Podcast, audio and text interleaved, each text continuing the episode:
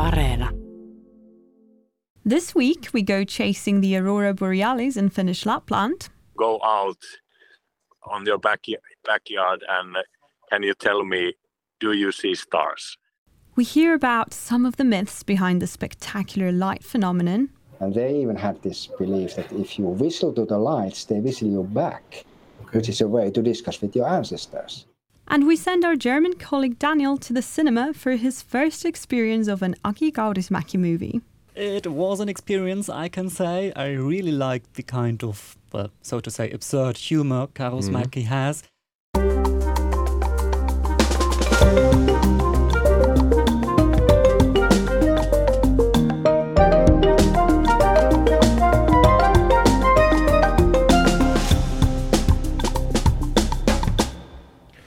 Hello, I'm Ronan Browne. And I'm Veronica Kontopoulou. This is All Points North, the podcast that tries to bring a splash of colour to the Finnish autumn grey. Ah, very nice intro there, Veronica. Because yes, today we will be casting our eyes skywards to learn more about this spectacular light phenomenon known as the Northern Lights. But before we do, I'd like to welcome Daniel Kähler back to the APN studio. He works at Radio Bremen in Germany and he's been here with us covering Finnish news and getting to know some delights of Finnish culture since August. so, what have you been up to for the past week, Daniel? Uh, well, I decided to travel to Finland's east and went to see a bit of Lake Saimaa, which was great because, at least for one day I was there, it was pretty sunny, which is beautiful, of course, during autumn. Not so grey indeed. Nice. Sounds good. But uh, getting to the theme of today's episode, uh, Ronan, you were in Lapland last week. How was that?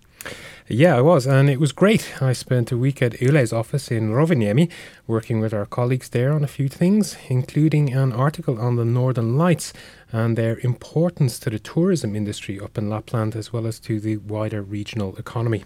Ah, the capital of Christmas. What kind of things did you find out there? Well, lots of things actually, but one very striking discovery is that the Northern Lights have become a beacon for tourists, even rivaling Santa Claus as the region's main draw. Up until the pandemic, every year has brought a new record high in the number of people visiting Finnish Lapland. And while COVID, of course, had a huge effect on those numbers, they're starting to pick up again. Okay, what kind of numbers are we talking about? Well, just this past winter season alone, there were 2.2 million registered overnight stays in Finland. That's over 10 times the population of the entire region coming to stay.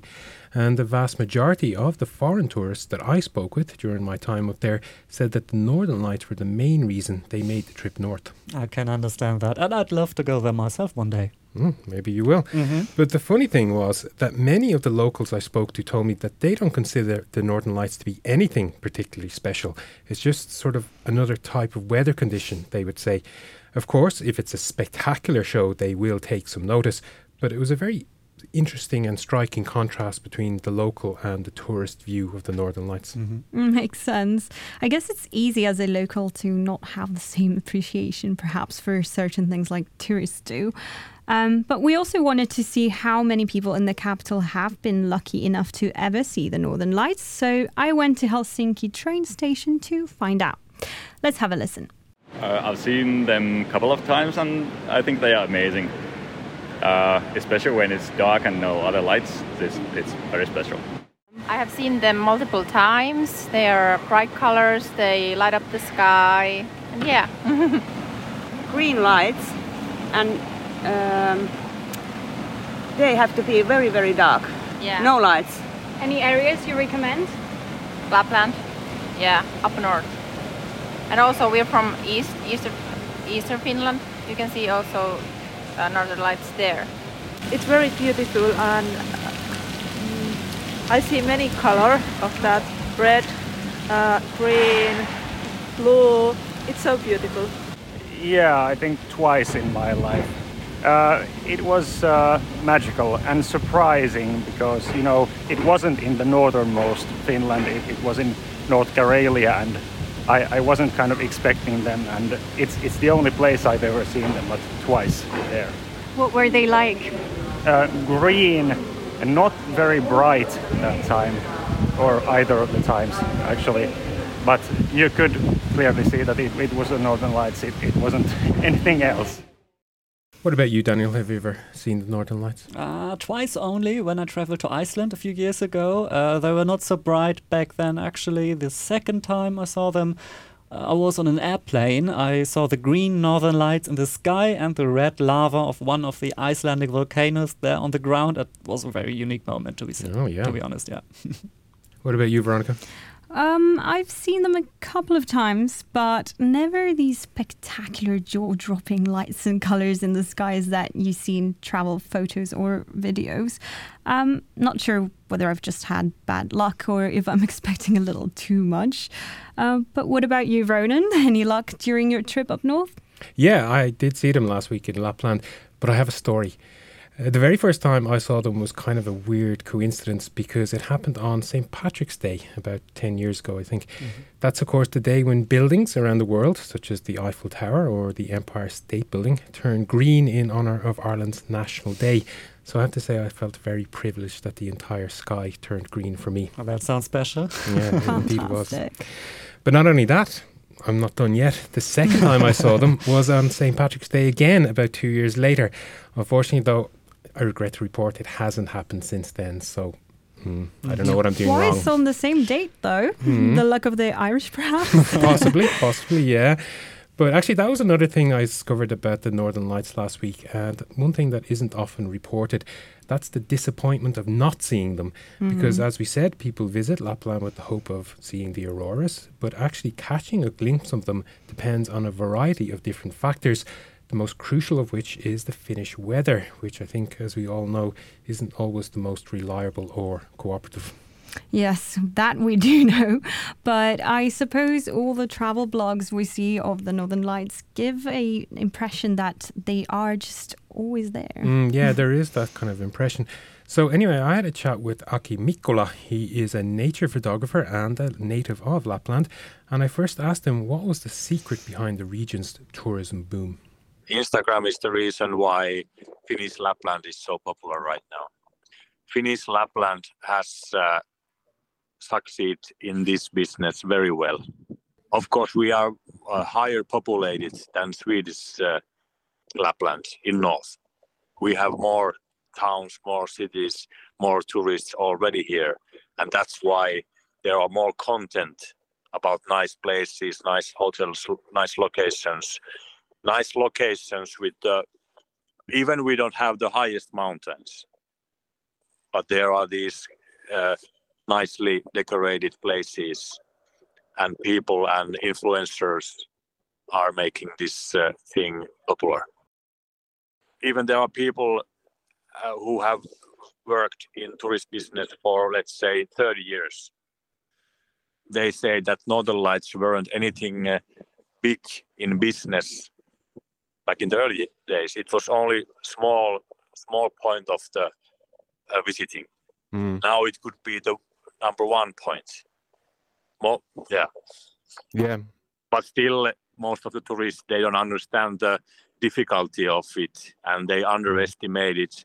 That's why they don't they don't see. They they think that uh, okay, I I just have to wait here in the hotel and it, it will come here.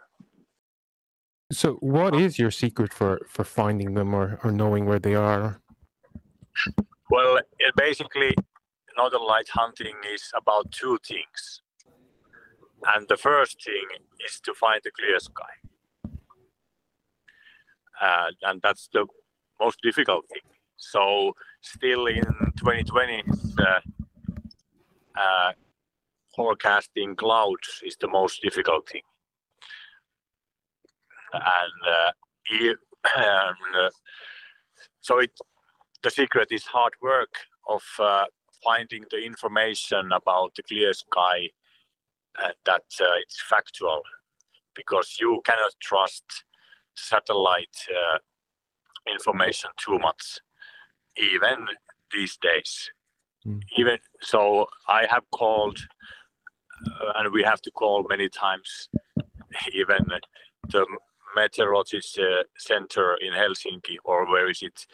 Uh, who has the best uh, satellites to see the clouds, and they don't even know the actual situation right now many many times.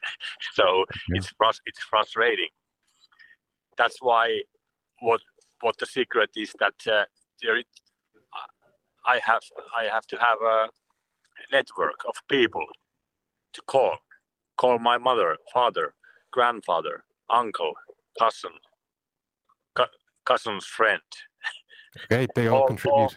all, all over the area, all of the region. That could you help me and go out on your backyard, backyard and can you tell me, do you see stars? Because that's the indicator to fast that is, is, is it cloudy or not.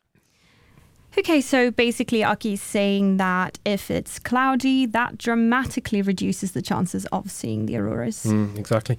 But there are ways to increase your chances by choosing the best time of day, the best time of year, or even the best time of decade.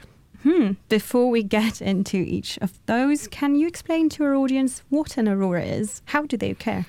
Well, the lights are caused by electrically charged particles that are released by the sun and they hit atoms in the Earth's atmosphere. When this happens, electrons move to a high energy state, then they move back to a low energy state, and that releases light. So, this light is the auroras or the northern lights. Okay, so can you walk us through each of the recommendations on the best time of day, time of year, and time of decade that you mentioned before? I can. Um, well, avoiding cloud cover is the key, as Aki mentioned. So I walked over to Yle's meteorological department and I spoke there with Matti Huutonen, he's the resident aurora expert, to hear how someone might increase their chances of seeing the lights. And what did he tell you? Well, Firstly, the best time of day is in those hours after midnight, and indeed that was the case for me as well when I was in Lapland last week because the auroras appeared around about 2 a.m. Second, he said that the time of year is crucial and that mid autumn and mid spring, or around the time of the equinox, are statistically the best times to see the lights because the skies tend to be clear and the aurora activity is at its strongest. Uh huh, okay. Um, any other tips? Yeah, there's a whole array of websites and mobile apps that show things like satellite images of cloud cover or predict the aurora activity or even rate how weak or strong the lights will be on what's called a KP scale, going from 0 to 9. 0, of course, meaning no lights, and 9 meaning strap yourself in for an amazing show. and what was that about the time of decade? That sounded intriguing. Yeah, it is. It is intriguing and a little bit complex, but basically, the level of aurora activity is determined by a few different factors, including the speed and the strength of solar winds, uh, winds from the sun, which send these electrical particles into the Earth's atmosphere. So, these solar storms can vary in intensity over the course of an 11 year cycle, and the northern lights will be stronger when that cycle peaks. Hmm, so where are we now in the cycle? Right, so the last peak was in 2014, and we're now building up towards the next peak, which is in 2025.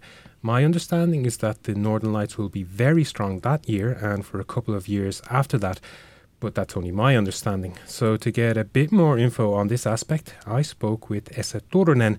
He is a space physicist living in Finnish Lapland, and he has researched the Northern Lights for over 40 years. The solar storms which affect Earth so that we see geomagnetic storms, uh, variations in the magnetic field of the Earth due to the sun's activity. And uh, the simple way to monitor solar activity, sun's activity, is just to count the sunspots or sunspot groups. And this has been done since Galileo Galilei, who cleverly was drawing images of sun he saw by, by his telescope on paper. And you could count his sunspots and you could um, actually calibrate them against modern observations. It's a kind of an activity index. It's not a real measure if you think about how active sun is. Okay, so uh, the the solar minimum and the solar maximum are the two extremes of that. Extremes, cycle. yeah.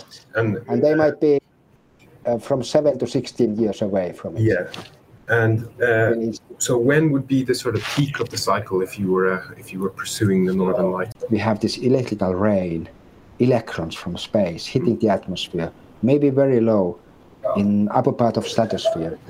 And does this chemical change play a role globally? And these kind of things people study. And one of the phenomena in northern lights is the so-called pulsating northern lights, which normally occurs after the most active phase. Of course, people want to see the most beautiful shape of the northern lights, the crown of northern lights, rays from one single point to all directions. Yeah. And that may last maybe 20, 30, 40 seconds for the observer. But uh, uh, if, if you say that the crown is the most beautiful shape, I would say the pulsating northern lights are the second most beautiful shape of northern lights. It normally occurs after the most active phase of the storm of the northern lights, mm-hmm. after the breakup, when everything then cools down and is again settled, then suddenly the sky starts to flash very fast here and there, like disco lights in sky, not so bright anymore. You need to adapt your eyes like good adaptation is 20 minutes for human eyes mm-hmm. in the darkness. Then you can see well. And you see that the whole sky is flickering and flashing. That's fabulous.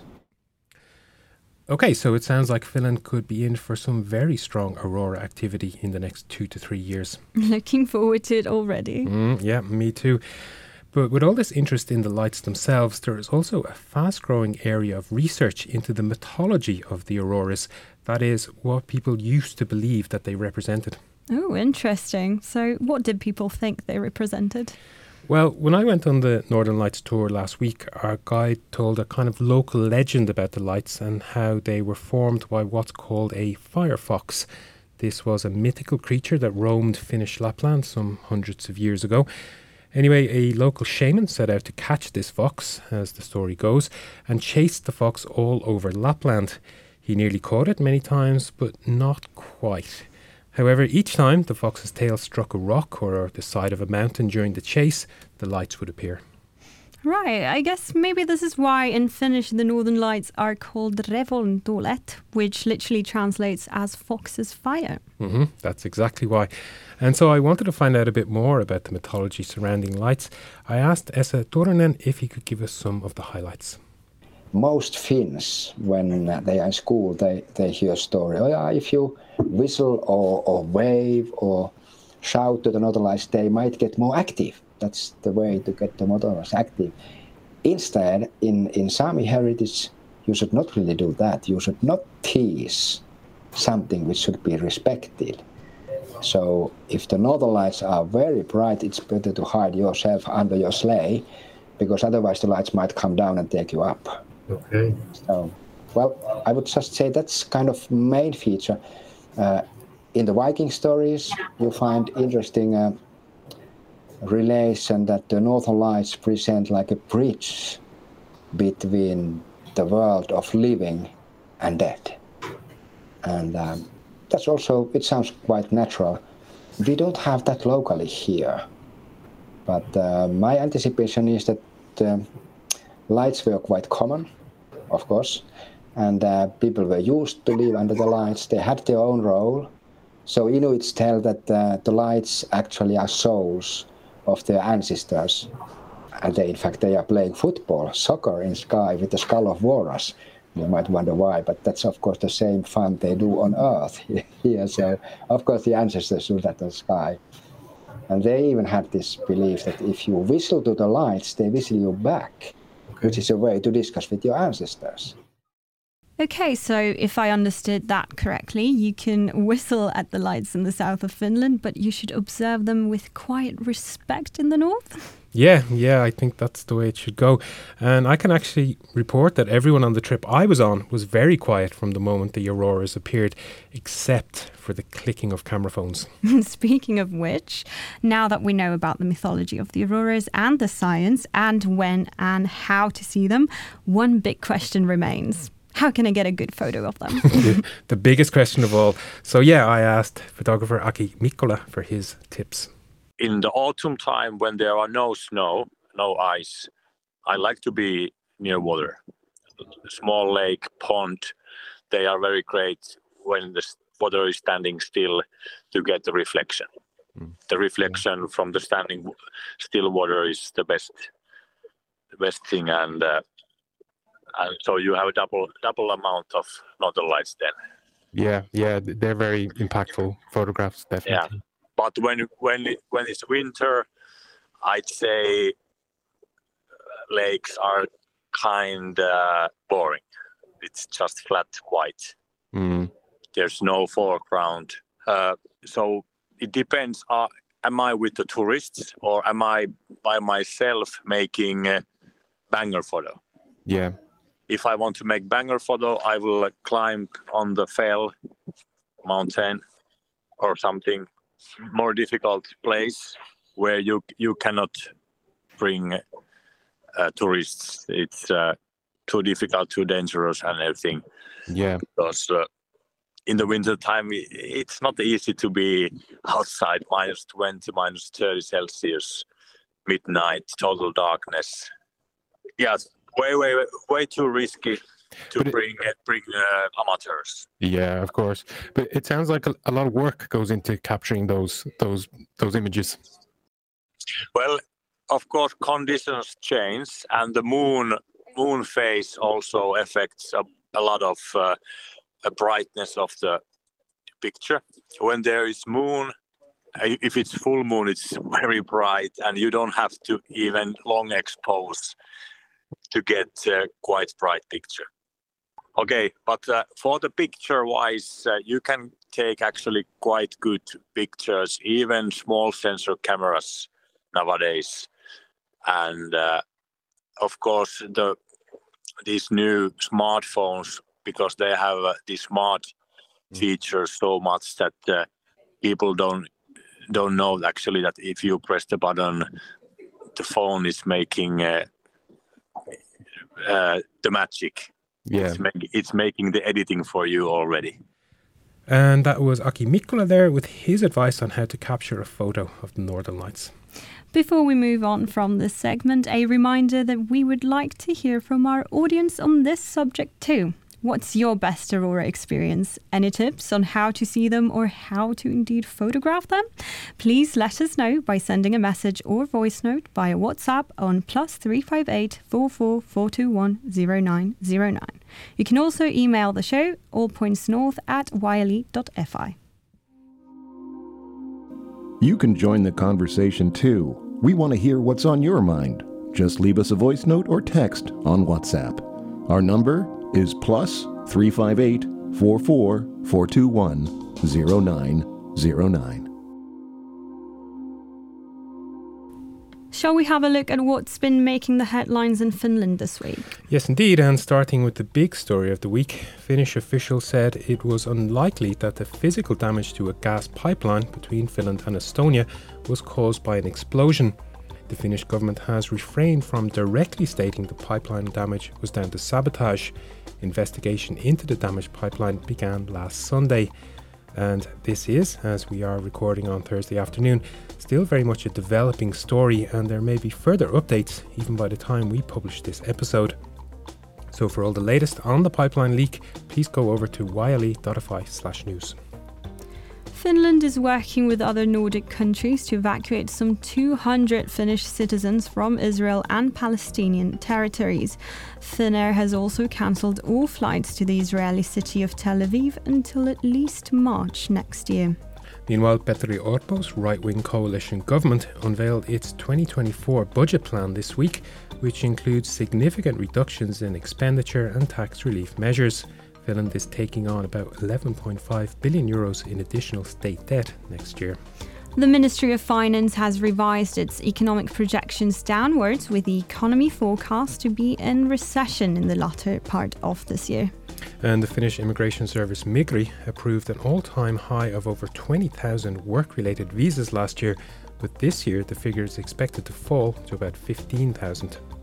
The city of Vantaa is grieving the deaths of a mother and her four children following the outbreak of a fire in an apartment in Hakunila in the early hours of Sunday morning. But lastly, to football, Finland's top flight Veikkausliiga will go right down to the final game in what promises to be a dramatic finale to the season. HJK or HJK and Kups will play each other on the 21st of October, with Kups needing a 3 0 win to take the title away from the defending champions. Not a football fan exactly, but that does sound exciting. What would you like to see happen, Ronan? Well, I am a football fan and also a fan of drama, so I would love to see Kups take a 2 0 lead into the final 10 minutes. Would you like a weekly summary of the top stories from Finland sent straight to your inbox? Just sign up for our weekly newsletter. Go to yle.fi slash news and look for the newsletter tab at the top of the page. That's yle.fi slash news. So, as we mentioned at the top of the show, Daniel has been here working with us since August, and also he's been getting quite accustomed to some of the hidden delights of Finnish culture. Would that be fair to say, Daniel? Yeah, some of the delights um, really can be considered as hidden, I think. Yeah. Regular listeners to this podcast will recall Daniel making a pilgrimage to Käärijä's new mural in Vantaa. He's also been attacked by ferocious Helsinki seagulls while sampling some Baltic herring. And here in the studio, he's tasted viili as well as that uniquely Finnish delicacy, mämmi. Mm, yeah, as I said at the time, Daniel, and I'll say it again now. I'm deeply sorry about that. but Finnish culture is, of course, about so much more than food. So we wanted to introduce Daniel to another aspect by sending him along to the latest Aki Kaurismäki movie that's currently showing in cinemas. Yeah, it's called Fallen Leaves or Kuolleet lehdet in Finnish. And of course, Aki Kaurismäki is arguably Finland's most famous film director, known for his very distinctive approach to filmmaking. Mm, indeed. So, Daniel, how was your first viewing of a Kaurismäki movie? It was an experience, I can say. I really liked the kind of, well, so to say, absurd humor Kaurismäki mm. has. I mean, this is a movie focusing on two Finns from the working class finding love but both of them are struggling with their jobs. She does not have enough money to buy fresh food. He's an alcoholic, so you would not expect much fun in this. Hmm. but there are funny moments, like the starting scene, which shows the female main character working as a cashier at the supermarket, and she's scanning very huge parts of vacuum packed meat, which is just a grotesque situation, I think. okay. okay, so would you say that there is that special kind of atmosphere in this movie that one might expect from a Kaurismäki film? Yeah, I mean, it is not a film for people who like big emotions, long dialogues, or fast action. okay, how would you describe it? What kind of stood out? Uh, it seems to be more like the actors are reading out their script, actually. Nearly nobody smiles throughout the whole movie. uh, everything looks a bit dark and gloomy. There's not a lot of chatting that is not necessary for the story. I've talked to Janne Sundqvist about this. He's a film journalist here at Yle, and he told me this is a style you can find in most of Kaurismäki's films, and that it must be special to work with him. Everything is very, very minimalistic and I heard from people who had worked in uh, Fallen Leaves that it took hours and hours to get things right on the set. Like if there was a pint that had some beer in it, it needed to be moved a couple of centimeters to the right. Then he went to see it. Then he wanted to move it back left, and and everything that that took hours. And when everything was set, then they filmed it all on one take, and that was it. So it's like many hours of preparation just to get the perfect image, and then it's over very quickly. And it's amazing to see, although the atmosphere is relatively dark, there is some kind of love story and some humor in Fallen Leaves. This mix makes it quite special, I would say. Okay. And it's probably no surprise to learn that it's been quite a hit with Finnish audiences, mm isn't that right? Uh, it has indeed. Um, uh, on its opening weekend alone in September, more than 31,000 people saw the movie, and it still has strong viewing numbers. I checked the latest numbers, and now in mid October, there have been more than 117,000 people watching it. And Fallen Leaves has been chosen to be Finland's Oscar contender. Mm. How do you rate Kaurismäki's chances of Oscar success, Daniel? Well, I'm not sure, but I put this question to Janne Sundqvist it has a big chance of getting to five nominees that are announced in January. And after that, it's always a gamble. But yeah, he, he has a chance of even winning an Oscar, but there are also heavier subjects in the game. And I think, for example, the zone of interest from Jonathan Glazer will have a maybe much better chance of getting the main prize. But nevertheless, Janne told me that Fallen Leaves has received great resonance from film festivals around the world. And of course, I have to mention that it won the jury prize at the International Film Festival in Cannes back in May.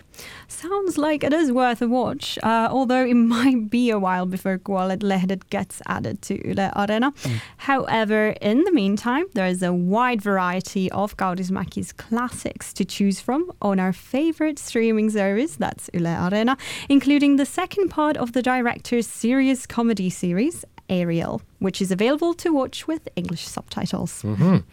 But before we go, Daniel, this is sadly your last appearance on the APN podcast. It is. How's it been for you? uh, well, I've been in Finland here and at Yle for about six weeks, and it was really interesting to get an insight into Finnish news and culture as well. Uh, not just as a listener of APN as I used to be before, but also as a small part of Yle News. But I have to say, I'll never forget that mämmi experience, Ronan. it's a taste that stays in the mouth and, and, and, in the mind. Mm. well, we've really enjoyed hearing about your adventures with Finnish culture and with Finnish culinary, culinary delights, should I say. So I hope you will come back and visit us again soon. Sure. But that's all we have time for this week. I'll just say a very big thank you to you, the All Points North audience, for listening to and supporting this show. I'd also like to give a big thanks to our audio engineer, Juha Sarkkinen. We will be back next week. Bye. Goodbye. Bye.